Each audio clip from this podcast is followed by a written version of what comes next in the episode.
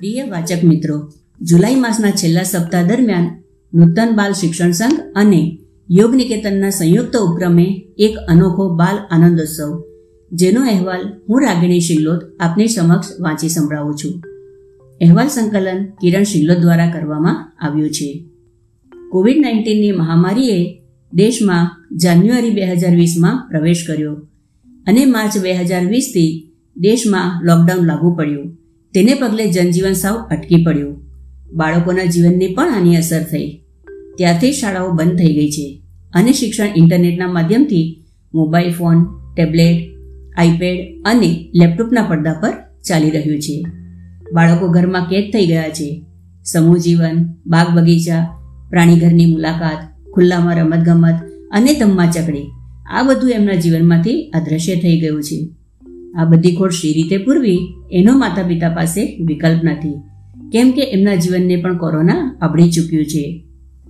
આ બધામાં કોરોનાના બે બે જીવલેણ મોજાઓએ લોકોને ડરતા કરી મૂક્યા છે. ચહેરા પરથી માસ્ક ઉતર્યો નથી. વચ્ચે વચ્ચે મહામારીનું રુદ્ર સ્વરૂપ થોડું હરવું જરૂર પડ્યું છે. એ દરમિયાન બાકીનું જનજીવન થાળે પડે છે. પણ શાળાઓ બંધ જ રહી છે. તેમાં વળી કોરોનાના બીજા મોજાએ તો વળી નાના બાળકોને પણ પોતાનો શિકાર બનાવ્યા. વચ્ચે સરકારે શાળાઓ ચાલુ કરવાનો નિર્ણય કર્યો ખરો, પણ મા બાપ પોતાના સંતાનોને સ્કૂલે મોકલતા ડર્યા. રાહતના ગાળા દરમિયાન યોગ વર્ગો અને જીમ ખોલવાની સરકારે પરવાનગી આપી. આ દરમિયાન ઘણી માતાઓએ યોગ નિકેતન ખાતે નાના બાળકોના યોગ વર્ગ શરૂ કરવાની માંગણી કરી. એનાથી મનમાં એક વિચાર સ્ફૂર્યો. પાંચથી બાર વર્ષના બાળકોને આવરી લઈને એક નવતર યોગ શિબિર કરી હોય તો? આમ તો બાર વર્ષથી નાના ઉંમરના બાળકો યોગી ક્રિયાઓ કરાવવાની મનાઈ છે. વળી પલાઠી વાળીને, આંખો બંધ કરીને અને શાંત થઈને યોગ કરે તેવું બાળક આંખોને શી રીતે ગમે? બાળકોના યોગને કોઈ નવા વાઘા ન પહેરાવી શકાય? નૂતન બાળ શિક્ષણ સંઘ અને યોગ નિકેતનની કાર્યકર્તા બહેનો આગળ આ વિચાર રજૂ કર્યો. પરસ્પરની ચર્ચામાં બાળ યોગ શિબિરના હેતુઓ, સ્વરૂપ અને પ્રવૃત્તિઓની વિગતવાર ચર્ચા થઈ. સૌથી મહત્વની વાત એ નક્કી કરવામાં આવી કે આ શિબિર દ્વારા બાળકોની મસ્તી અને નિર્દોષતા કાયમ રાખીએ. એમના માથે યોગની આધ્યાત્મિકતાનો બોજ ન ચડાવીએ એમની ચંચળતા અને રમતિયાળપણાને અકબંધ રાખીએ. મનોરંજક પ્રવૃત્તિઓ, ગીતો, વાર્તાઓ, અભિનય અને નાટક દ્વારા એમને પ્રાણી પંખીઓ જંતુઓનો અને શહેરી જીવનની ઝાકઝમણમાં ભૂલાતી જતી કુદરતનો પરિચય કરાવીએ.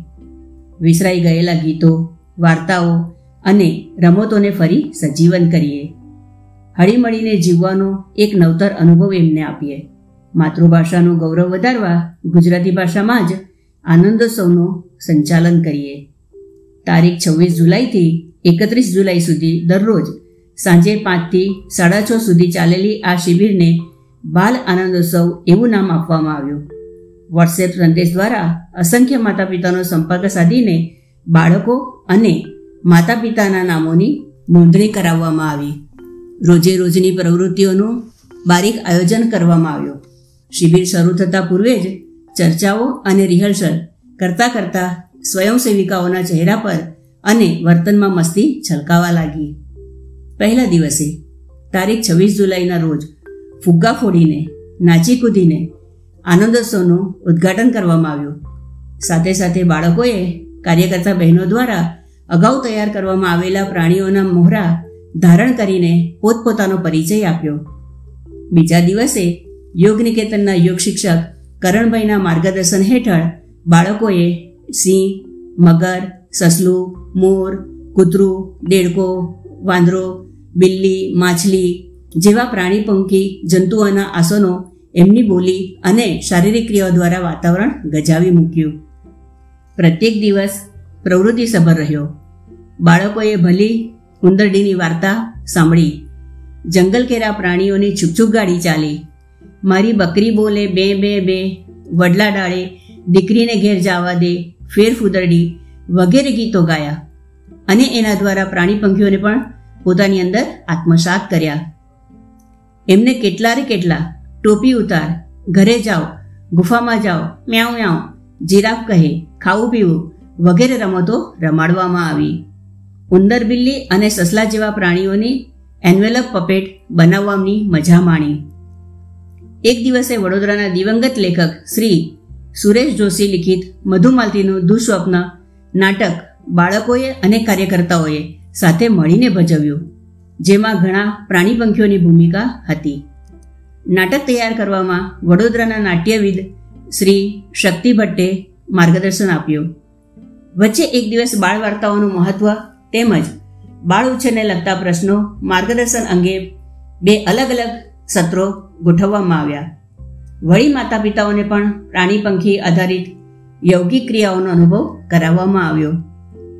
શુક્રવારના દિવસે સંગીત શિક્ષક શ્રી મયંક પંડ્યાએ બાળકો અને મા બાપને પ્રાણી પંખી આધારિત ગીતોની રમઝટ કરાવી. પ્રત્યેક દિવસના અંતે બાળકો અને વાલીઓને તાજો નાસ્તો આપવામાં આવતો.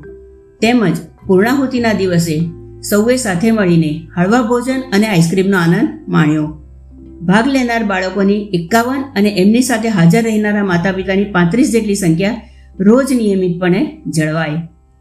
કાર્યક્રમના સંચાલન અને સફળતામાં નૂતલ બાળ શિક્ષણ સંઘના કાર્યકર્તા બહેનોમાં રચનાબેન હિનાબેન ભોઈ કાશ્મીરાબેન ઈલાબેન જયશ્રીબેન રિદ્ધિબેન મિતાલીબેન ગાર્ગી તથા યોગ નિકેતનના દક્ષાબેન ભૂમિબેન સંધિબેન ભાવિશાબેન મીરાબેન ઠક્કર પ્રીતિબેન હિનાબેન અંગીરા ધનલક્ષ્મીબેન સોનલબેન નિશાબેન જયશ્રીબેન નીલિમાબેન અનિલાબેન પૂર્ણિમાબેન તથા ઇન્ડિયન રેડક્રોસ સોસાયટી વડોદરા જિલ્લા શાખાના દર્શનાબેનની અને ભાઈઓમાં કરણભાઈ, મયંકભાઈ તેમજ સતીશભાઈની અગ્રણી ભૂમિકા રહી.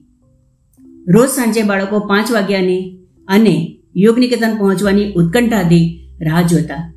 અને છેવટના દિવસે એમણે છૂટા પડવાનો અને કાર્યક્રમ સંપન્ન થયાનો ખેદ વ્યક્ત કર્યો. એ આ અનવતર શિબિરની સફળતાનો માપદંડ ગણાશે. માતા પિતાઓએ પણ પોતાના પ્રતિભાવમાં આ પ્રકારનો આનંદોત્સવ ફરી ફરીને કરવાની લાગણી વ્યક્ત કરી. આવડા મોટા સમૂહમાં બાળકો માતા પિતા અને કાર્યકર્તાઓને એકત્ર કરવામાં કોરોના ઉઠલો મારવાનો ડર ચોક્કસ હતો. પણ સરવાળે આખો કાર્યક્રમ નિર્વિઘ્ને પૂરો થયો અને કશી દુર્ઘટના બની નહીં એનો સંતોષ રહ્યો. અસ્તુ.